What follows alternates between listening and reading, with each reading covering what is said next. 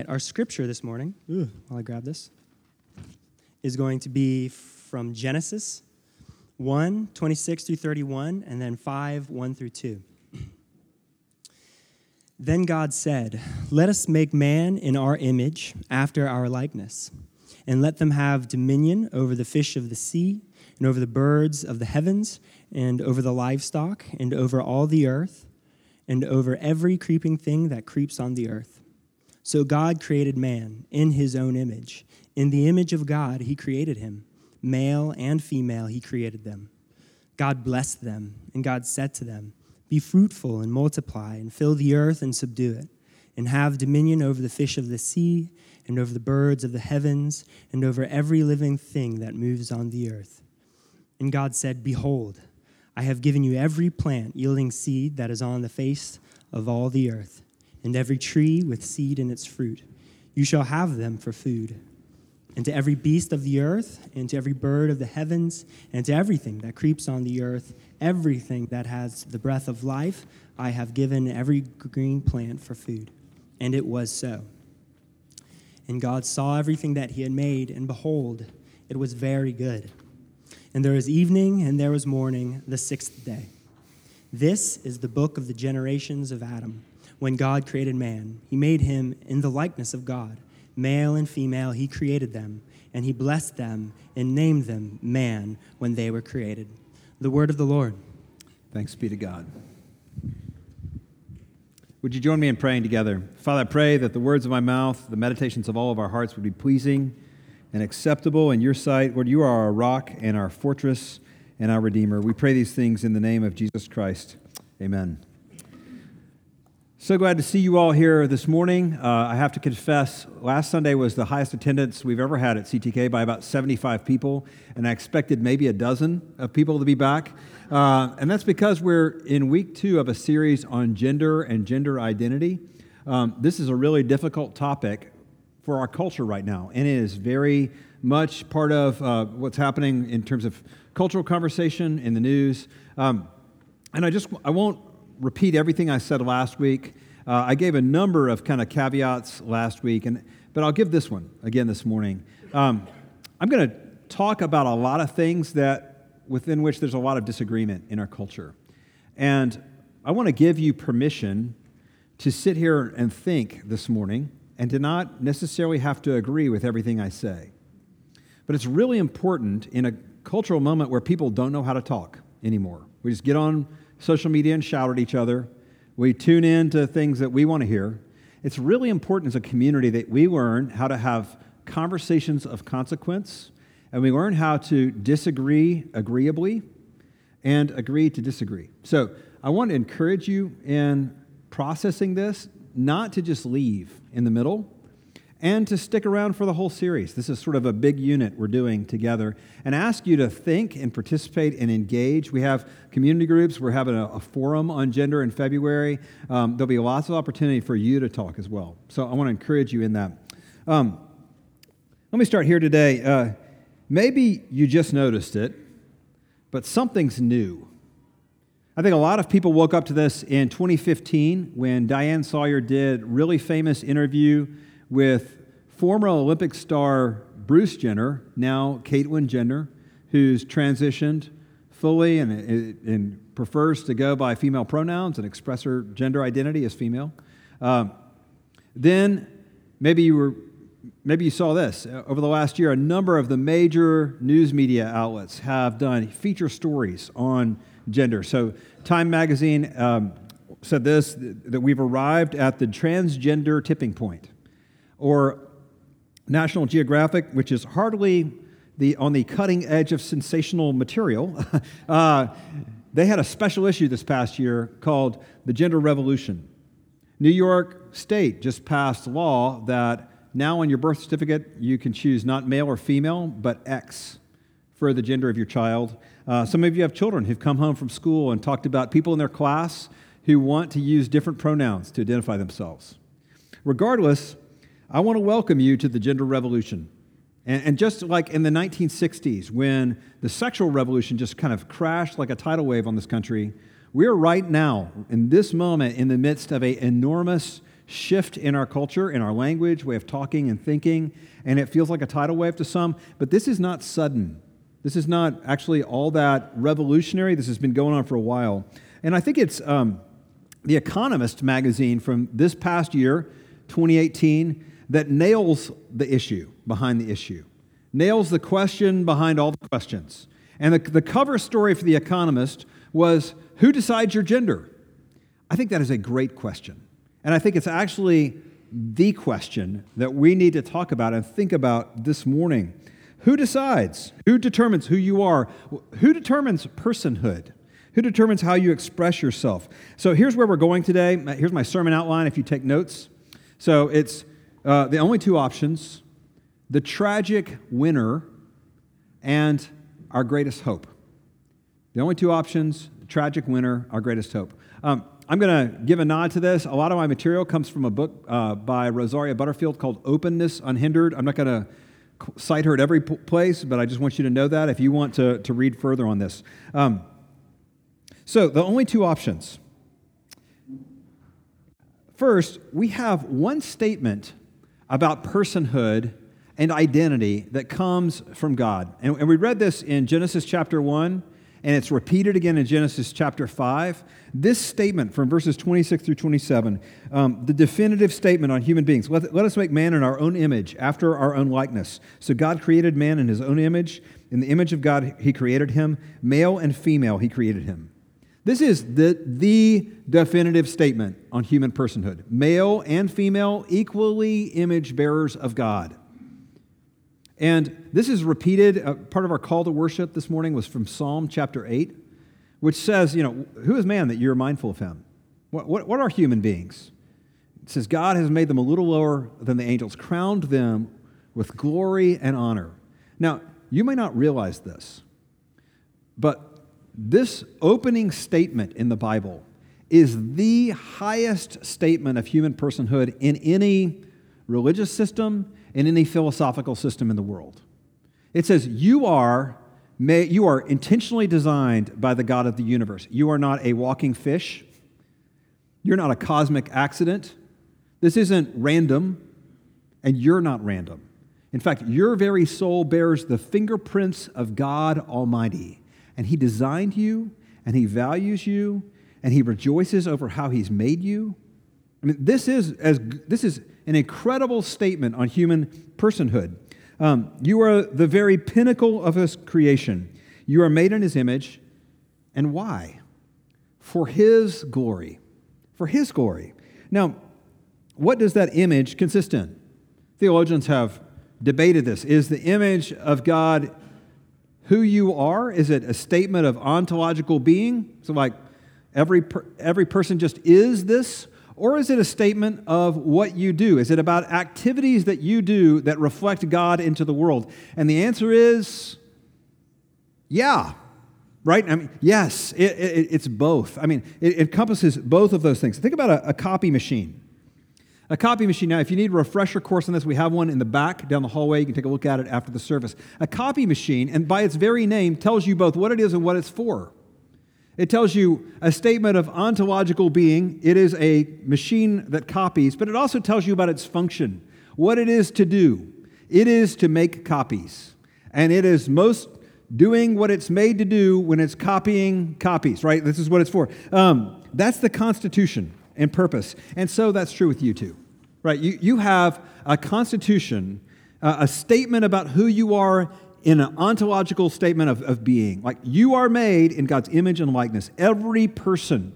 Martin Luther King Jr. said this it this way. Um, he said, There are no gradations in the image of God.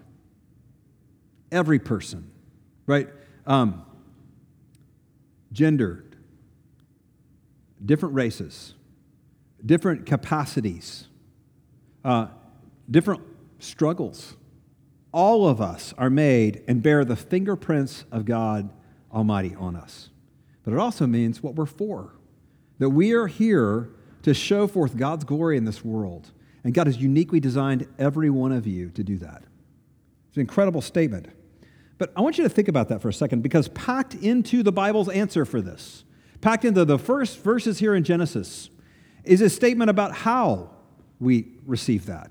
That, that actually, that is a statement that God makes over us and that we receive. He designs us, and so He has the right to define who we are.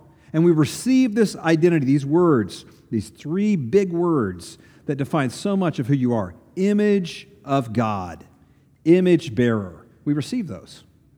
Now, that's really different from the world that we live in right now. In fact, it's the opposite from the world that we live in right now.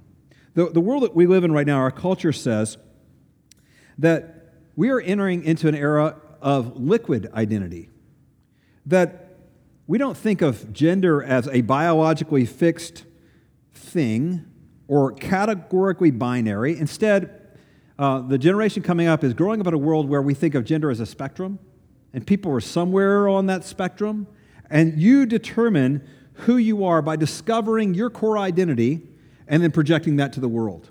And that's really different. So, determining your gender identity is no longer understood as some kind of biological endeavor. It's now a social, psychological endeavor that you do by this inward search and asking questions what do I think and feel about who I think I am? That, that's where this comes from. How do I feel about what I've been labeled? How do I express that? So let me ask this question Is that something to be celebrated, or is that something for concern? See, I want us to think about how we got to this point. Those two worldviews that gender is something that you discover inside yourself, or there's a statement that God makes over you of who you are. Those are two radically different ideas. And uh, how, how did we get here? Well, a lot of this goes back to language. There's an old Marxist saying that says if you change the language, you change the logic. And that's at root behind so much of what's happening and the discussions and actually a lot of the upheaval in our culture around gender right now. Change the language, you change the logic. So let's think about this. And I'm going to get into some weeds. So just hang with me. Y'all are smart people. You can hang with this, okay? Um, prior to the 19th century, regardless of faith background, it was a universal, agreed upon thing that your gender was determined that the beginning end of, end of this was decided when the doctor picked you up by your ankles, smacked you on the backside, and said, It's a blank. Right? That statement was sort of the beginning and the en- ending of that.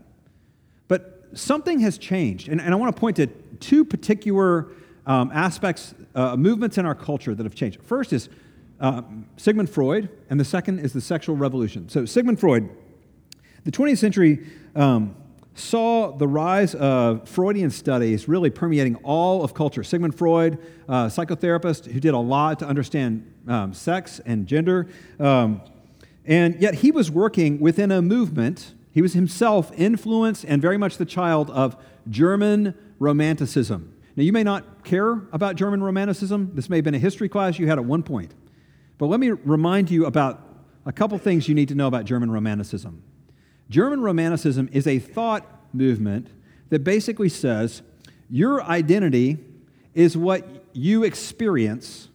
You, you are defined by your experiences. In fact, that's not, your experiences are not just like how you express yourself, but it's not about self representation. It's actually how you know what you know.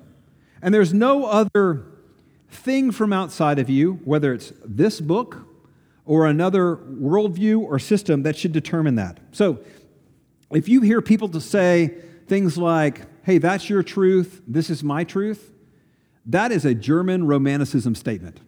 or uh, if you hear teenagers say, hey, you do you, I do me, right? They may not know it. They're very much German romantics at that moment, right? Like they're, they're tapping into something that goes way back to German romanticism that Freud very much um, defines, and it helped kind of define what is gender. Um, the result is that instead of truth being something that's outside of you, that you receive that explains who you are, now it's you look inside of you to figure that out. Now, add this to the sexual revolution of the 1960s. The sexual revolution of the 1960s basically said we're no longer just human beings, we are sexual beings. And we begin to define ourselves by the objects of our desire. And the objects of our desire become, we understand ourselves as like, we are sexual beings, And what we desire should not be questioned, should not be uh, challenged. So think about this. Step back for a second and think about where we're sitting this morning on this whole historic survey, real quick. Because it's a gigantic shift. It's a gigantic shift from God gives us this statement of image bearer that says, This is who you are, this is what you're made for, and you receive it, to now being in a place where I decide who I am. I figure that out by this interior search within me based on my experiences, and I project that into the world. Those two things could not be more different. See, the potter and the clay have changed positions. The potter before defined what the clay was. Now the clay is saying, This is what, who I am, and this is actually how I want to define the potter. So, who determines gender identity? Me or God? Me. You know, and I do discover that by my experience and desires. Again, change the language, change the logic. Now, along comes Michel Foucault, who's really the, the, the like philosophical, philosophical founder of, of uh, the postmodern the- postmodernism, postmodern way of looking at linguistics. It's all about power. Um, he died in the 1980s. He was a, a gay activist, and he, had a seminal work that was called uh, The History of Sexuality, Volume 1, An Introduction. And this is what he says. He's talking about his own experience as a, as a gay man in the United States. He says, Homosexuality appeared as one of the forms of sexuality when it was tr- transposed, this is in the early, ni- uh, early 20th century, from the practice of sodomy into a kind of interior androgyny, or her- her- hermaphrodism of the soul. The hermaphrodite has been a temporary ab- aberration. The homosexual is now its own species. He's describing what's happened in the 1970s with the beginning of the gender identity movement. So, what was he saying? I know that's kind of thick for us this morning, but like, what is he saying? Homosexuality used to be, homosexual used to be a adjective or a verb. It used to be something that you did. Now it's been transposed into what you are. It's a noun. And he's like, yeah, we won. Because if, if you change the language, you change the logic. When you change language, verbs and adjectives into nouns, you create a new sense of meaning and identity in the world. The same thing's happened in, um, with gender. A few years ago, transgender was a verb. So we would have said years ago, Caitlyn Jenner is transgendered, ed on the end, right? That's, that's a verb. Now we'd say Caitlyn Jenner is a transgender. Again, it's a noun. So, see, and some of you are like, so what? I mean, I know I'm an English major, so you're like, why are you, who, who cares? We're picking apart words. No, let's think about this. You, have, you all went through elementary school, right? And your mama told you things like, sticks and stones will break my bones, but words will never, right? Words will never hurt me. Well, you all know she's wrong. Like, we all know she's wrong, right? Because words have power. Words have immense power. How we talk very much determines how we think. It, it, very much is about logic. So, the categories of sexual orientation and now gender identity move people into a new species. And let's think about that before we do that. See, wouldn't we think it was cruel as a church to define someone by their sin patterns?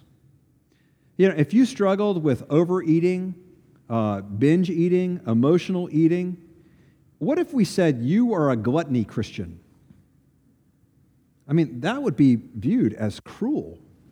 How dare, why would we define someone by a fallen pattern of relating to food?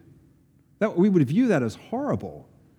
And yet, it's very much celebrated in our culture to define someone according to a pattern of fallen sexuality or fallen gender identity. Do we really want to do that? We're creating a new species of person that we're defining around patterns of fallenness. And see, what's happening now, too, is that this language is now law. So I'm going to, yeah, I'm going to go there, right? And 2015 was a landmark year for gender identity and sexual orientation in this country. 2015 saw the passing of, um, there was a, a, very famous court case, landmark case, um, Obergefell versus Hodges, and it gave same sex couples the right to marry. Now, I don't know what you think about that. You may think, well, okay, we gave uh, gay couples the right to civil union. But a lot more happened with that than maybe a lot of people realized. Because in that, when the Supreme Court ruled in that way, they actually created and defined a new category of person called gay people. And those persons are in very much in need of civil rights. That's what the, the outcome of that Supreme Court case was. But later in that year, President Obama went one step further and signed into law the Equality Act uh, in November 2015, which extends Title IX protections to those including gender identity under the law. So the Supreme Court decision did a lot more than just create civil union. It identified new categories of personhood. Change the language, you change the logic. So Jonathan Rauch, who's a gay journalist, um, wrote a, a memoir called Denial My 25 Years Without a Soul, rightly identifies this. Right? He says, the gay soul was born after Obergefell. Um, he writes, They have found at last a name for my soul. It's not monster or eunuch, nor indeed homosexual, it is husband. And he is making a theological statement in that moment. He's using the language of soul. Like, this is who I am, and I've discovered this, and this is, this is a big deal. Um, gender identity has undergone the same revolution in the way we talk about language. So I, I want you to think about this. Um, there's a there's a psychiatric manual called the DSM, Diagnostic and Statistical Manual. Uh, it's used by clinicians and psychiatrists to diagnose psychiatric illnesses. So for years, uh, people who have struggled with this is what it says on my birth certificate. I don't feel like this. According to the DSM, older versions of the DSM, that was labeled as sexual perversion. You may not like that language, but it was viewed as okay, this is something that needs intervention it's a pathology that needs some treatment. Um, so, round four of the DSM, DSM 4, came out years ago and says, no, no, we're changing the language from sexual perversion to gender identity disorder. But it still has the language there of disorder, right? Something that's wrong that needs to be ordered. Well, in 2013, the new DSM comes out with gender dysphoria as the language. Now, that is a very neutral term. Um, and, you know, what is dysphoria? Nobody really knows what that word means. It rhymes with euphoria, which sounds good, right? Like happy, right? So, so it's sort of this neutral term. And again, I want you to show you, like, what's now in question is this whole language of assigned gender. As if, like, when you were a baby and you were just born, and the doctor, she picks you up by your feet and slaps your butt and says, It's a blank. She wasn't wearing her glasses that day and maybe made a mistake. See, now it's not uh, an internal pathology. Now it's something that's like, this is its own thing. And it's a separate thing, and that's okay. But here's what I want you to see that those two changes, and you may really disagree with me about this, okay? Okay, we're, we're okay to disagree. But sexual orientation, gender identity, they are on a collision course with this. They are on a radical collision course with this. And you may say, well, I don't see that. Well, they're on a collision course in this way. Either we have identity because God says, this is who you are, and it's an incredible statement of personhood. Or you say, I have identity based on what I find it here, inside of me. What I discover, what I think I am, and I project that to the world. And I'm sorry to say this, but those are binaries. It's either one or the other. You can't say, well, God says, but I also say. It's, it's either I receive this from God or I, d- I discover this on my own.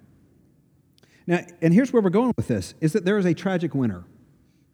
There is a tragic winner to that, and it's clearly not this. It's clearly not God's word. the tragic winner is that gender identity is sort of the, in, in our culture right now is clearly the winner. Hands up, ding, ding, ding, you know, has won, right? Gender identity is the reigning ideology of our day. And, and I say tragic because it is a tragedy that you define yourself by what you feel. Now, that may feel like winning, but it's really losing. And I, I want to show you this. See, How many of us have craved moose tracks or pizza late at night, eaten way too much of it, and regretted it the next day? Right? Well, lots of us. This has happened over and over. Or I've had too much to drink. I've had too much to eat, right? And you're like, I'm never going to do that again, and you do, right? Like you, you do those things. Or how many people, um, let's talk about your friends, not you, okay, have gotten a tattoo at one point in your life which was really meaningful, and later on you're like, why did I think that was a good idea, right? That was the dumbest thing I could ever put on my body. I don't like him anymore. I don't like her anymore. Uh, I don't even know what that thing means. It looks weird. Like, like, and we're just talking ice cream and ink, right? But here's the question that's never asked. Though far too often in the gender identity discussion, here's the question that's never addressed Which self gets to choose? Right? Which self are we talking about? which self do I trust to define my gender or, or what I'm about or my identity? Is it my Monday self or my Tuesday self? Is it my 2015 self or is it my 2019 self? Is it my um, family self or friend self? Is it my work self or my home self? Well, you know, it's not just that there are all these voices out in the culture that are confusing and saying lots of things. Man, I don't know about you, but I got lots of voices inside of me that are saying lots of different things all the time. I'm, I am, I think you are too, fickle, changeable, moody. And what we don't see, what, what's hidden in this whole like uh, throw off of outside voices like this word, right? Like what God says, that define who I am and define myself. What we miss in that is actually we're now, we're not enslaved to this bad book anymore. We're enslaved to the ideology of self and man, that is dangerous. That is scary. To define yourself by how you feel is incredibly tragic. To define yourself by how you feel is incredibly tragic. And the devastation will come out more and more over the next few, next few decades. As we see people who, in a moment, make a decision about hormone therapy or about surgery, and those are unchangeable. Uh, this is happening with our middle schoolers. Like some of a lot of y'all, like you're already on a course in your life, right? You've decided kind of what you're doing for your work or who you're going to be with for long term or where you're going to live. But it's our middle schoolers and our high schoolers where this battle is raging hot right now. And they come home from school. Ask your kids. This is live, and this is a big deal, especially in Raleigh. This is the center point for this, a lot of this discussion in the country. Um, you may not realize this. Raleigh's the epicenter for this. Um, see, they experience a world in which any hint of questioning your gender or your identity, people just rush in and celebrate that. Man, can I tell you about middle school Jeff Bradford? Like, I, I, I thought there was something radically wrong with me. You know, I, I thought I had like an extra arm. I just, I, I was deeply insecure. And if somebody had rushed in and said, hey, this is who you are, would have been like, okay. Right? I mean, this is what middle school life is like for many people. Um, this is why Christians, and this is, you're going to think I'm crazy. This is why Christians must oppose this whole enterprise of redefining personhood, redefining how you know who you are in the name of loving our neighbor. Now, I know you probably look at me like, you're nuts. And I know that there are lots of people um, outside this community who would say, That's, you're crazy. But there's too much at stake. There's too much at stake. This new language of sexual orientation and gender identity are category mistakes. And here's what I mean the loss of personhood defined by God, the consignment of a person to a fallen sexual desire, the tragedy of defining yourself by what you feel. Look, if we want to really love our neighbors, we're going to have to do the very unpopular thing of sticking with this book and what it says. And that's radically unpopular, and it's only going to become more so. I, I, know what the gay community would say in response to this sermon. They would be like, hey, if this is what loving people looks like, we've had very no- enough. Thanks very much, Christian people. But this is the name of love. And I, I want to show you this. See, what is our hope? Hey, what is our only hope? And the best thing we have to offer? It's this the gospel. Remember that? Remember the gospel? See, the gospel comes to us of good news of what God does, not about what you do. Uh, The gospel comes to us with good news of what God says about me apart from anything I do, anything I merit, anything I accomplish, um, the- apart from my ability to ruin it, apart from my ability to send it away. Like, nothing changes it.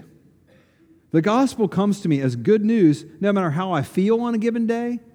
It's always a word from God outside of you. See, justification, like we sat last year in the book of Romans for months. I mean, like some of you are like, can we please get out of Romans, right? We, we sat in Romans because Romans is good news about justification, a word that God declares over you with a statement of identity that you can't change. And it's summarized in this in Christ, in Christ, right? Um, apart from you, that we receive. And man, we need that. We need a voice from outside of self, from outside of self that determines my identity and your identity. And we need that so, so much. If you've been a Christian longer than like a minute, you know this. Right? Longer than a minute. Because how many of you have had days when you don't feel like God's real? You don't know if any of this stuff is true, and you don't even know if you're a Christian. Anybody else? I said, anybody else? Right? I mean, like, all of us have those things. We're like, I don't know. I'm so changeable. And what we need in those moments is not, hey, listen to your heart. That is not helpful. That is not helpful to me or you. Uh, It's listen to the truth outside of you about who you are. What I need in those moments, what you need in those moments is another believer who looks you in the eye and says, Guess what? Nothing's changed. Nothing's changed. Still true today. Still true today as it was yesterday. Listening to your feelings, defining yourself by your feelings in those moments would be a tragedy. It would be a tragedy. And rather, what you need is a declaration outside of you that tells you who you are. Archimedes, remember Archimedes? Um, he, he was the mathematician who said this famously. He says, If you can give me a fixed point in the universe, like a hard, heavy rock place, I can put a lever there, a fulcrum and a giant lever. I could pick up the whole earth. That's a point outside of the earth that can lift anything. And see, what we need is an Archimedean point for us in the morass of all of our sin and fear and condemnation and shame and guilt and all the things that you and I live in every day that tells us this is who you are. This is who you are. The two highest and most powerful statements or verdicts that a human being can receive, that can, we can hear, are these two statements image bearer and in Christ. Two most powerful, life shaping, life altering realities that we need spoken over us. This is where hope comes from. And they are available, let me say this really clear. They're available to all of us, all people, gay or straight, cisgender, gender fluid. The hope of the gospel is for all. But look, if we say, God, you don't have a right to tell me who I am, see, we not only cut out the legs from under the image of God statement, but we cut the legs out from under the in Christ statement too. You don't have a right to tell me who I am. Yeah, praise God, He does. I need Him to. See, what you and I most long to hear is that you're in, you're welcomed, you're, you're, you're part, you're in Him, and nothing can change that. Um, maybe you're here this morning and you struggle with gender dysphoria, or you struggle with same sex attraction, you, you just feel completely missed and alienated by this sermon this morning. Maybe you're like, man, this has been nothing but discouraging. Thanks, bald guy. Um, can I offer you a word of hope? Can, can I say this to you? Like, you may feel like, man, I feel like I was born this way. Um, I feel like this is who I am. Don't you have anything good to say to me? Yeah, I do. Here's the hope. See, original sin means that, yeah, maybe you were born this way. Um, and it, it may be how you are, but it's not who you are. You know, in the eyes of God and His people, your gender dysphoria, your same sex attraction, that is not who you are. If you are in Christ, you are in Christ. And it may be how you are. Yes, sin has corrupted all kinds of parts of this world, including you and me. And you may have hard things to bear in your life, like crosses to bear with regard to gender and, unwanted struggles over gender dysphoria or unwanted struggles over same sex attraction. You may have un, unwanted things to bear in your life that other Christians around you don't have to bear. You may go, like, that's not fair. But listen, if you are in Christ, you are not, you may have to bear that cross, but you are not bearing a curse. You are not bearing a curse. This is the good news. A word from beyond you, a word of identity for you. You are in Christ. Don't miss this. Don't miss the good news of this. This is what all people need not freedom to be myself. Uh, the Christian gospel says that myself, apart from God, is always sinful and broken and flawed and self destructive. It's always those things. Rather, what we most need, what every person most needs, is intervention. A God who shows up and doesn't let me just be as I am. Um, rather, an incredible gospel of incredible hope. A God who finds us just as we are and promises that He values us. You're made in my image, and he's, you're covered in my fingerprints. I delight in how I made you, and I place this, this seal of approval over your life in Christ. New identity that provides new hope, new comfort, new, new security, new life. See, he will change you more and more into the image and likeness of his dear son, whom he loves. And this is great news. See, not a freedom to be just as you are, false gospel. That sounds really nice, but there's no hope in it. It is bankrupt. It is bankrupt. See, the Lord identifies us according to these two categories in Him or not in Him. And this is what we want for all people. We want every person to be in Christ. So we want everyone to know these four words image bearer and in Christ. Here, let me put this on you, and I'm going to put something on you this morning. This, these are hard things to talk about, and a lot of Christians would rather kind of moonwalk out of the room, like, yeah, I'm not wanting to engage on this conversation. But C.S. Lewis rightly puts the fate and future of the people around us on our own shoulders and responsibility. In his sermon, The Weight of Glory, he talks about the people around you as image bearers. And the question beyond, behind what I'm about to read is this are, Where are you helping people to move? So he writes this It is a serious thing to live in a society of possible gods and goddesses, that is, fellow image bearers. To remember that the dullest and most uninteresting person you talk to Maybe one day a creature which, if you saw it now, you would be strongly tempted to worship, or else a horror and a corruption such as you now meet, if at, if at all, only in a nightmare. All day long, we are, in some degree or other, helping one another to one or other of these destinations. It's in light of these overwhelming possibilities, it's with awe and the circumspection proper to them that we should conduct all of our dealings with one another, all friendships, all loves, all play, all politics. There are no ordinary people. You have never talked to a mere mortal. It is immortals with whom we joke with, work with, marry, snub, and exploit, immortal horrors or everlasting splendors. What, what he's saying is look, are you helping people move toward what is the truth beyond all truth? The hope beyond all hope. See, the alternatives are clear. We either say, I'm who I define myself to be, or receive a statement from God of the greatest hope. The stakes are high because we're either helping people move toward Him or away from Him. People are dying right now under the delusion that truth is whatever you want it to be. People are lost because they think you can find yourself by looking inside. And the gospel is too good just to let it be mediocre news by removing its offense and its power. See, this is one of the reasons we exist as a church.